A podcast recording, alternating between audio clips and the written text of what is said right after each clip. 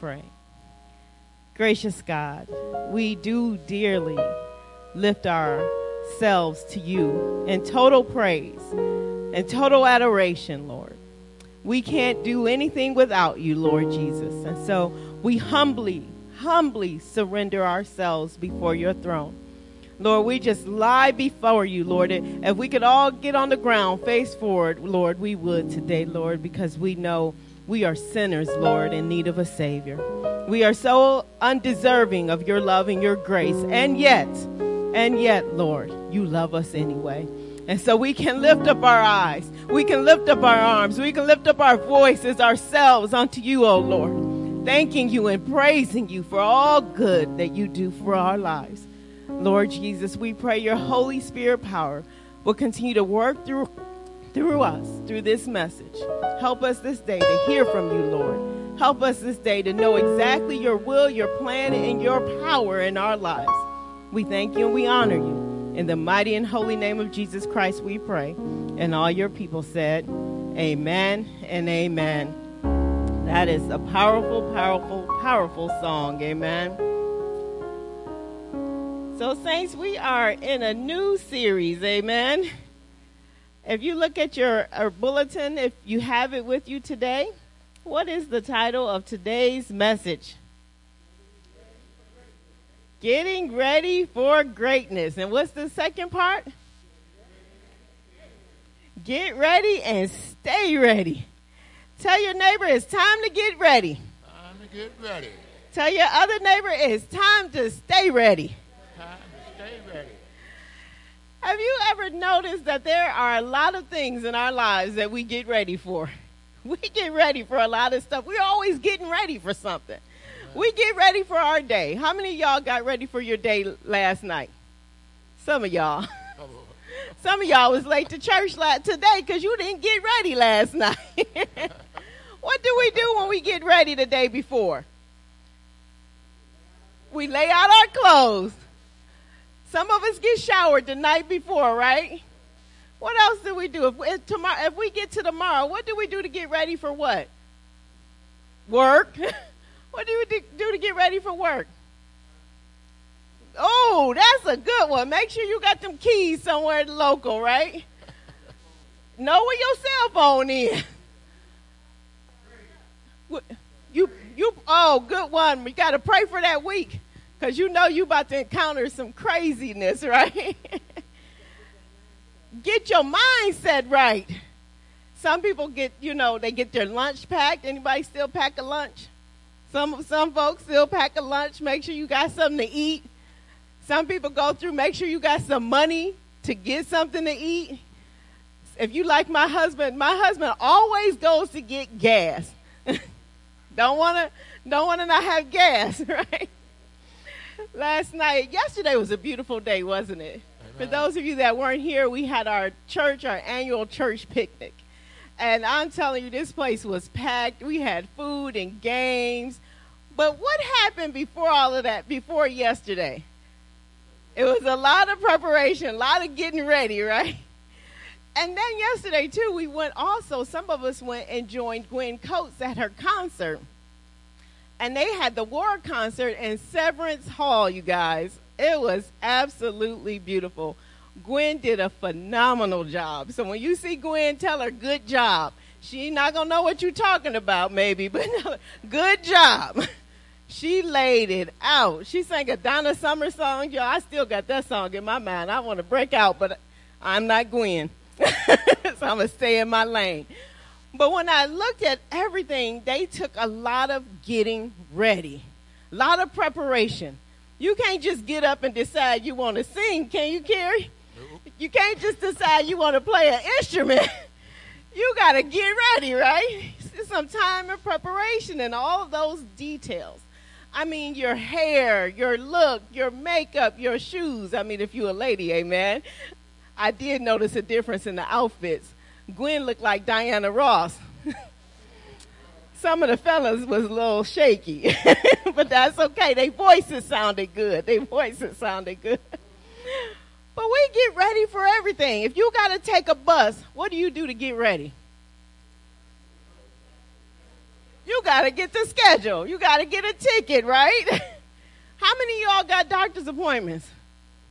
Everybody in this room.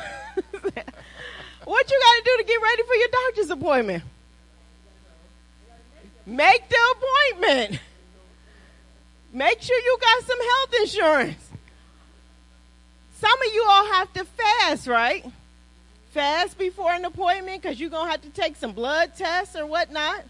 Some of you all have to go to see one doctor before you can even see the next doctor. But we got to get ready, right? We get ready for proms, graduations, baby showers, amen, weddings. We get ready for even the day we die. Well, some of us do. Some of us act like we not going to die, and you're not doing anything. Tell your neighbor, you need to get ready. You need to get ready. We, we're planning for Francis Size home go- going on Wednesday this week. I'm just giving all the announcements ahead of time, amen. One thing I was so happy about, though, was her family told us she had already planned everything out. She had already stated where she wanted, where she wanted to be buried. All the things are paid for. Isn't that nice when somebody pays for their funeral and you don't have to worry about paying for it? so tell your neighbor again, get ready and stay ready. So why do we do all this getting ready? Why do we get ready and stay ready? There's a famous quote called when we fail to plan, we plan to fail. Has anybody heard that one? I remember when I was in school, it used to be on at least one teacher's wall somewhere. When we fail to plan, we plan to fail. This quote is often attributed to Benjamin Franklin. I never knew that. People believe he said it, but they're not absolutely sure. They do know that this quote has been around for at least, since at least 1790. Say 1790. That's a long time ago, right? So even back, way back then, before computers, before organizers and desktop calendars, folks understood that we all need a plan. So again, why do you need a plan? Hold on to that question. When we go through all the planning, here is the part that, that kind of uh, laid us out in our lay pastors group.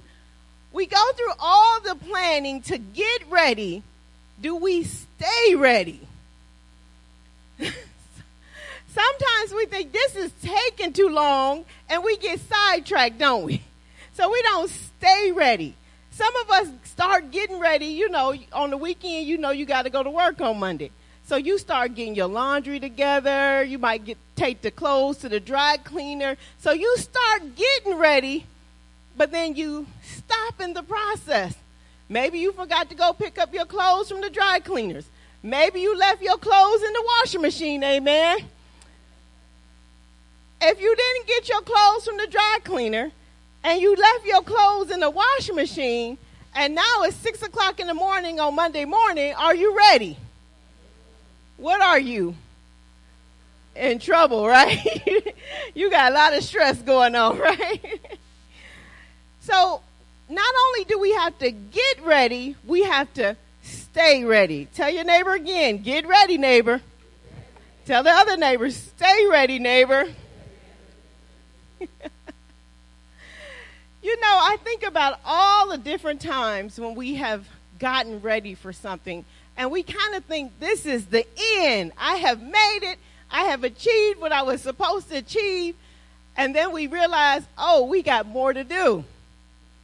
That's easy to see on something like if you're getting ready for a new baby. You, you know, you decorate the nursery, you have everything ready, you got the bottles, the diapers, the baby finally arrives, and you've done all this getting ready. But is there more to do? Oh, it's a whole lot more to do, isn't it? You get ready for school. You buy your books, the notebooks, pens, pencils. You got everything ready. Is there more to do? Yes, there's more to do. There's something always more to do because we're getting ready for something. What are we getting ready for? This is our big theme. We're getting ready for greatness. Tell your neighbor you're getting ready for greatness. Our entire lives are preparing us for greatness whether we think about it or not. God has constantly been preparing us for greatness. And so, over these next four sermons, we're going to be meeting different people in the Bible and how God prepared his people for greatness. What they went through, what they encountered, how they got ready, how they stayed ready. And today we're going to meet King David. Say, King David.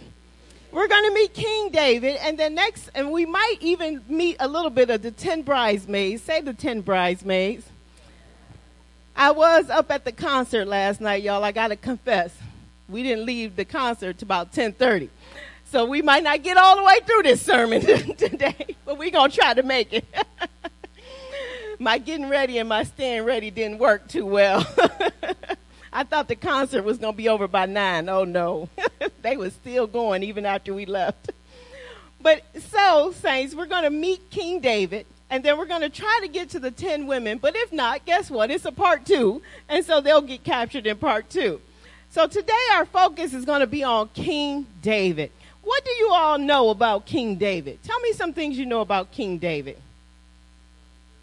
He was the son of Jesse man after God's own heart. Man after God's own heart. He was a psalmist. He was a musician. He was a soldier.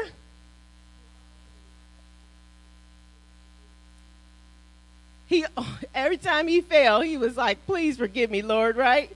He recognized his sinfulness. I heard somebody say the G word, Goliath. he fought with he fought with Goliath and defeated Goliath, right? So we can look at oh go ahead, Marvin. He was always in communication with God, constantly talking with God. He did what? He did. He made a lot of mistakes, didn't he? What some of those mistakes he made? Bathsheba was the big one, right? Oh, Lord. Bathsheba was his downfall. Don't go outside and look over no balconies. Keep your eyes in the house. and yes, he had Bathsheba's husband kill Uriah, right? Uriah the Hittite. Anything else? He really messed up with his children. Woo, he messed up with his kids. He probably messed up with his wives too. We don't have those stories though. Maybe that's why they didn't let some of the women write in the Bible, right? Because we would have told the other side of the story. Let me tell you about that day my husband was looking over that balcony at Bathsheba. they didn't want that story in the Bible. but he made a lot of mistakes. Anything else? It's interesting how we have the, the gift of being able to look at the Bible and we can see the person's entire story from beginning to end. What if you could see your entire story from beginning to end? Some of y'all are like, no, I don't want to see it. What if when you was about 10, I don't know, you got a DVD or a video or something on the computer popped up and showed you your whole life you couldn't make any changes, but you saw the middle, you saw the late to middle, and you saw the ending. Would you want to know? Nobody wants to know. oh, because he's like, you can't change it. you can't change it, so you don't want to see all the mess ups you about to make, huh? you don't want to know. so we are looking at King David's life, and King David is toward the end of his life. You know, if we, if we just briefly look over uh, the times, the, the timeline of David's life, we don't know how old he was when he killed Goliath, but we know the Bible says he was young. So he could have been 10, he could have been 12, he could have been a teenager. We don't know, but we know he was young. We know that he became King Saul when he was 30 years old. Say 30. So he was King Saul when he became 30. He was a little over 40 when he the whole Bathsheba and Uriah situation happened. So he was in his 40s. He was also in his 40s, or a little closer to his 50s, when Solomon was born. So then we get toward the end of his life, and uh, those problems that, that Walter talked about with the kids, they start coming up because the kids is grown. Absalom, remember the son Absalom? He rebelled against his dad. And so that happened right around, they think, when David was about 60 years old. A little between 63 and 69 is the time span when David comes to the second Samuel chapter 23 and it says these are the last words of David. I don't know what it was that he thought he was about to die. But he thought when he got in his later 60s, mid to late 60s, he figured up is about time. So I'm going to write down my last words. Any of y'all that's in y'all 60s feel like, you know, time is changing? Anybody having a different situation? You all, tomorrow I turn 49 years old. Thank God, right? I turned 49, and as fast as my 40s have gone, I'm like, oh God, I'm going to be looking at 60 in a minute. the 40s just zoom by. so I know the 50s going to go real fast. And so I don't know if if, if David was just like reflecting back as he was getting older, and he's thinking, you know, these may be my last words. And even though these, this chapter says these are the last words of David, we know that he continued to live at least 10 years. He lived until he was 70. So those weren't his last, last words. Those were some of his last words. But within those last words, he is older and he's looking back over his life. And he has had many successful moments. I mean, you all named some of them. He's king. He defeated Goliath. He has won many wars and many battles. He did get married. He did become a father. We know he has some shortcomings, but hey, hallelujah, he got married, amen. And he has some kids. So we know that King David has had some successful moments. Have you had some successful moments in your life? Some things you can be proud of, things that you are glad you accomplished, things that you are glad happened in your life.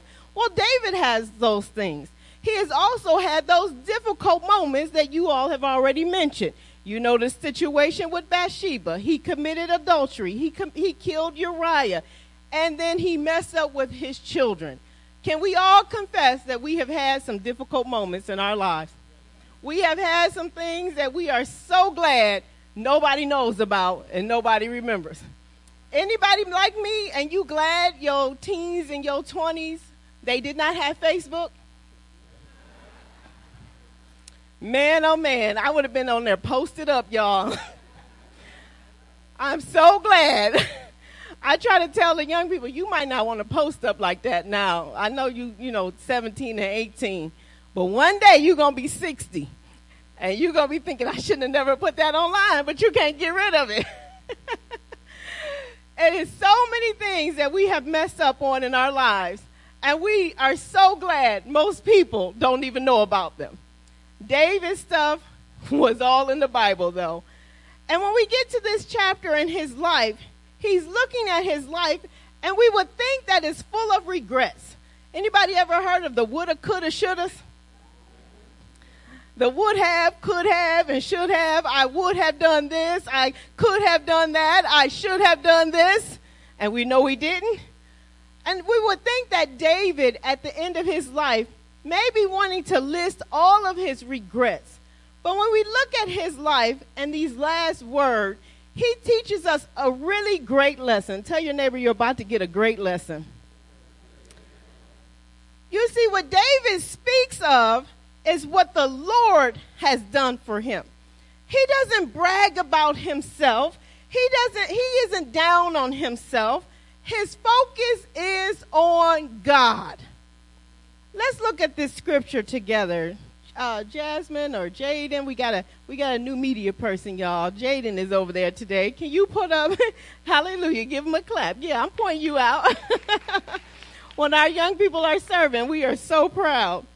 So, Second Samuel, chapter 23, verses 1 and 2. Let's read these together. These are the last words of David, the inspired utterance of David, son of Jesse, the utterance of the man exalted by the Most High, the man anointed by the God of Jacob, the hero of Israel's songs. The Spirit of the Lord spoke through me. His word was on my tongue. You see, what is David's focus here? He is talking about God and what God has done in his life. All of us have some ups and downs. Have we had some ups and downs? Every single day, we probably will have at least one up and one down. We will have one good and we will have one bad. That's just the, the way life rolls, isn't it?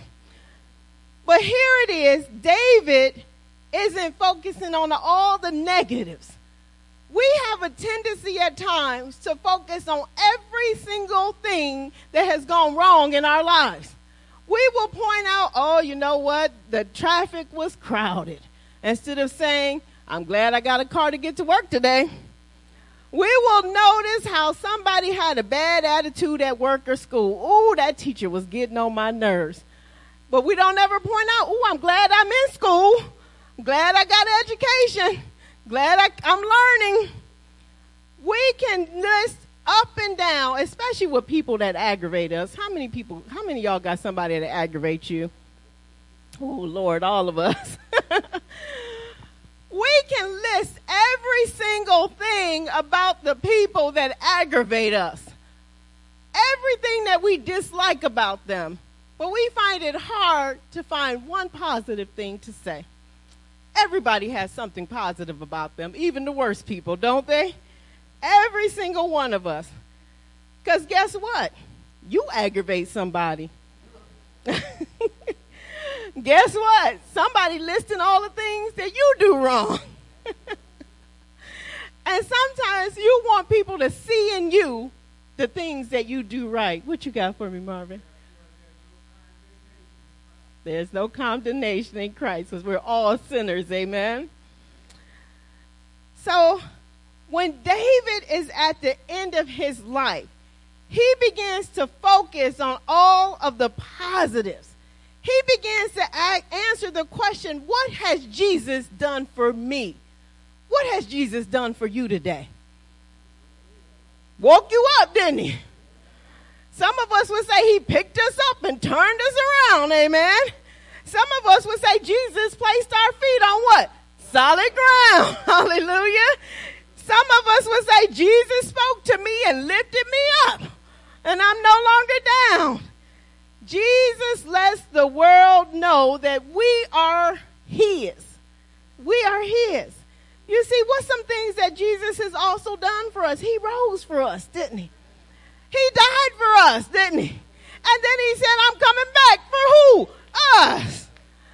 Jesus has restored. Jesus has healed. Jesus has forgiven. Jesus had a, has made a way out of no way, hasn't he? Jesus always sends somebody to help us out, doesn't he? He shows up on time every time, doesn't he? And so in these last words, David is talking about Jesus, God, the God of, J- God of Jacob, anointed me. He says, these are the inspired words. That means they come from God. He says that he is the exalted by the most high. That's amazing, isn't it? Then he also says, the Spirit of the Lord spoke through me, and his word was on my tongue. You see, when we think back on David's life, David had a lot of struggles. But I think some of y'all said it. In the midst of his struggles, he was always lifting up God. He was always total praising God. He was always knowing that God was going to see me through. You see, because God gave David a promise at the beginning of his life that extended through his entire life all the way to the end and beyond. Tell your neighbor, beyond beyond. God was preparing David for greatness. For greatness.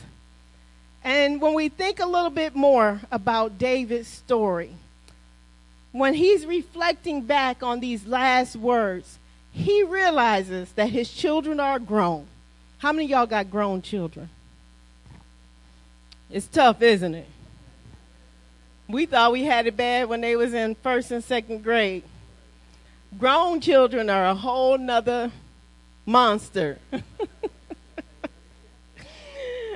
it's hard to have grown children because they always want to be grown, but they're calling you all the time, all the time.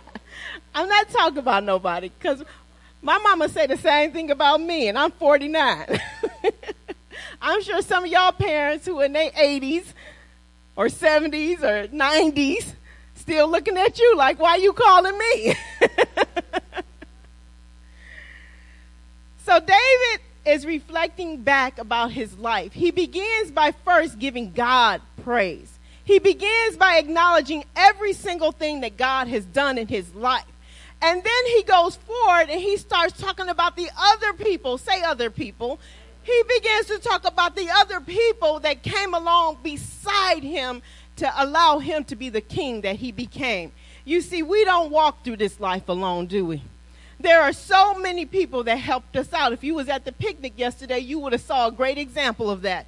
That was all of us, say all of us, all of us working together to make a successful picnic. And David had many journeys and fought many battles, but he was never alone. He begins to talk about the 30 mighty men. Say 30.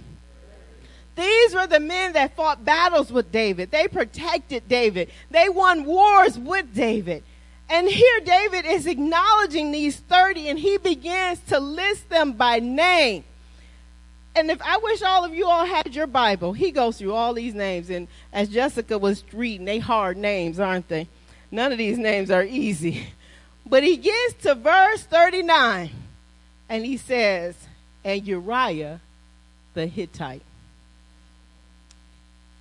Y'all got to go with me on that one. He lists all the names. Now, he knows about his situation with Bathsheba.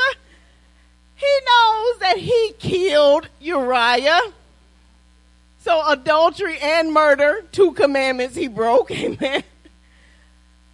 But he doesn't hide his sin. He doesn't try to put it away and act like it didn't happen. He confesses and acknowledges that Uriah was a part of this. And that's going to be important later on as we are getting ready for greatness and talking about the greatness when we focus a little bit on Uriah's story. You see, because we can say for Uriah, his story didn't turn out so great. His story seemed to be kind of hard. But tell your neighbor, Uriah's story is great. You see, David is listing everyone who was there for the journey. He is talking about the greatest, the mightiest, the bravest, and that includes Uriah. He acknowledges his mistakes, his failures, his errors, and is kind of saying all of these things do not define us. You see, we think our mistakes and our failures, and some of our failures are grand, amen. We think they define us, but they don't. Tell your neighbor they don't. God can take us all and use all of us for greatness. Every single one of us. You think you got the worst sin? Oh, no, you don't. Tell your neighbor, no, you don't. God can still use us in our sins. And that's why when we're talking about getting ready for greatness, and seeing David's entire destiny. His destiny didn't begin with himself. He acknowledges Jacob. He goes all the way back. He's acknowledging those that went before him. And he's preparing for what's coming after him. Tell your neighbor, get ready and stay ready. And stay ready. You know, David, when we look at his life, we would think that why was he chosen? Why was he chosen? I mean, he had so many mess up. Why David? Why was he the one to be a man after God's own heart? Well, there was something in David's heart that God saw, and God said, He's the one. You see, we don't get to choose God, God chooses us. We don't get to see into God's heart, God sees into our hearts, doesn't he? Every single time. And he still looks at us and says, You are destined for greatness. So, as David is wrapping up his life and he's concluding and he's writing down all the names, he's giving God the praise. He's talked about the mighty men that helped him along the way. And he's acknowledging every single thing that he went through. Why is he going through this? Because God is prepping David to name his successor. Think about that. All of us look at our kids, don't we? And we already know which one's going to help us. If you don't, you need to take a quick look. You got to get ready. I already know which one of my kids I absolutely do not want helping me. Because I know I'm not going to eat. They're not going to change my depends. I'm going to be sitting in front of a TV all day. It's just what it is. we had these conversations. Me and my kids had these conversations. I told them, look, let's not even play around, just put me in the nursing home and come visit. Because all of y'all is messy and I don't want to stay in none of y'all houses. we got to have real conversations, y'all, with our kids. But you know, at some point, you have to shift over things of your life to somebody else. That house you living in, it's not going to stay your house. Much as you like that house, it's not going to stay your house. That car you driving, not going to stay your car forever. you got to consider who else might drive this vehicle. That money that you think you got in the bank, Hazel, like, go ahead and spend it all. Go wild. Especially if you're in your 80s and 90s, just spend it up. But honestly, though, thinking about who's coming next, legacy, Walter said the word. See, we got to do better as a people about preparing for the next generation, don't we? We got to do better. We know they're going to need money. So get you a life insurance policy. Amen. Put some money in the bank because your time is coming to an end. So David was constantly getting ready for greatness because he knew his the legacy was coming through him. He knew that it was him, then his son Solomon, then many after him that was leading to who? There it is, y'all. he was leading to Jesus. Getting ready for greatness. David wasn't just concentrating on himself, he knew that God had a plan that was working through his line, that was going through him. And that legacy came from Jesus to who? Us. So we're not just preparing for ourselves. Tell your neighbor, it's not about you. It is not about you. It's not about us. As I've been walking around this building, because we have been, this ceiling has been so interesting, y'all, this whole roof situation.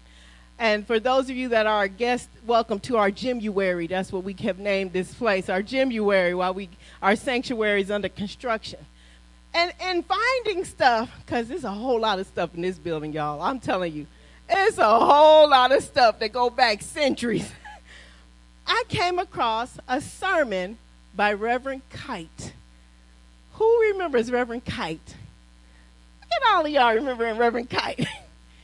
This was Reverend Kite's sermon for ordination. He had to type his sermon, and this old school typewriters, y'all, you can even tell on the paper. I was like, this was not a word processor. This is an old school typewriter. You can even feel the lettering. You know, you know how it was, y'all. so he writes out his sermon that is being evaluated for him to become ordained. That's an amazing sermon, isn't it? So I'm reading his sermon because I'm fascinated by what he's going to write here. And it's like red marks. Y'all remember the red ink pen. Teachers, why y'all writing that red ink pen? but it's all kind of red ink all around the sermon and notes and pencil marks and things like that because this sermon was being evaluated, was being read by the others. So he begins his sermon by telling a story about going to visit a woman in the hospital. He gets in there, and him and the woman, I'm just, you know, giving it my own words, but they shoot, shooting the breeze, talking, and he's not thinking anything big of this meeting. But then she asks him a pivotal question What happens when we die? What happens when we die? And he described in his sermon that the question stumped him. He didn't know how to answer that question. So he, you know, thought back to some things he learned in seminary, put something together about Calvin, and he gave her some answer. And, you know, he said when he left, though, he felt completely unsatisfied with his answer. And he asked himself, How can I be about to be a pastor? And I can't even answer a simple question about what happens when we die. He was so down on himself. He was so negative about himself. He felt like he had failed the entire task. Well, that lady died. And then he got a call from her daughter. And the daughter said, I want to thank you, Reverend Kite. I don't know what you said to my mother, but whatever you said gave her peace. And after your meeting, she called me and said she was ready to die. And they all got there and they surrounded the bedside and she died peacefully. And he said in that sermon, I do not know what I said to that woman. Which particular word or phrase made the difference? But he acknowledged it was not him. It was the power of the Holy Spirit that delivered that woman to greatness. You see, all of us think that the little things we do do not matter. But if we think about the entire journey, not just today, because your life isn't just about today, it's about the whole journey, the whole life that God is looking at. You're getting ready for greatness. Tell your neighbor you're getting ready for greatness. All right, y'all, we're not going to get to them bridesmaids today, amen. So next Sunday, you got to come back to hear about the bridesmaids. Go ahead, Mom. It's all for the glory of God. It's all for the glory of God. Let us pray. Gracious and holy God, we thank you, Lord, for all good gifts given through you. We thank you, Lord, for the example of David and his life and being able to look back over and think things over. Lord, help us to reflect on our lives. Help us to visualize where we have been. Help us to see where we currently are. And most importantly, help us to visualize the greatness of where we one day will be with you and that promised mansion of many rooms. We thank you and we honor you. In the mighty name of Jesus Christ, we pray. And all God's people said, Amen and amen.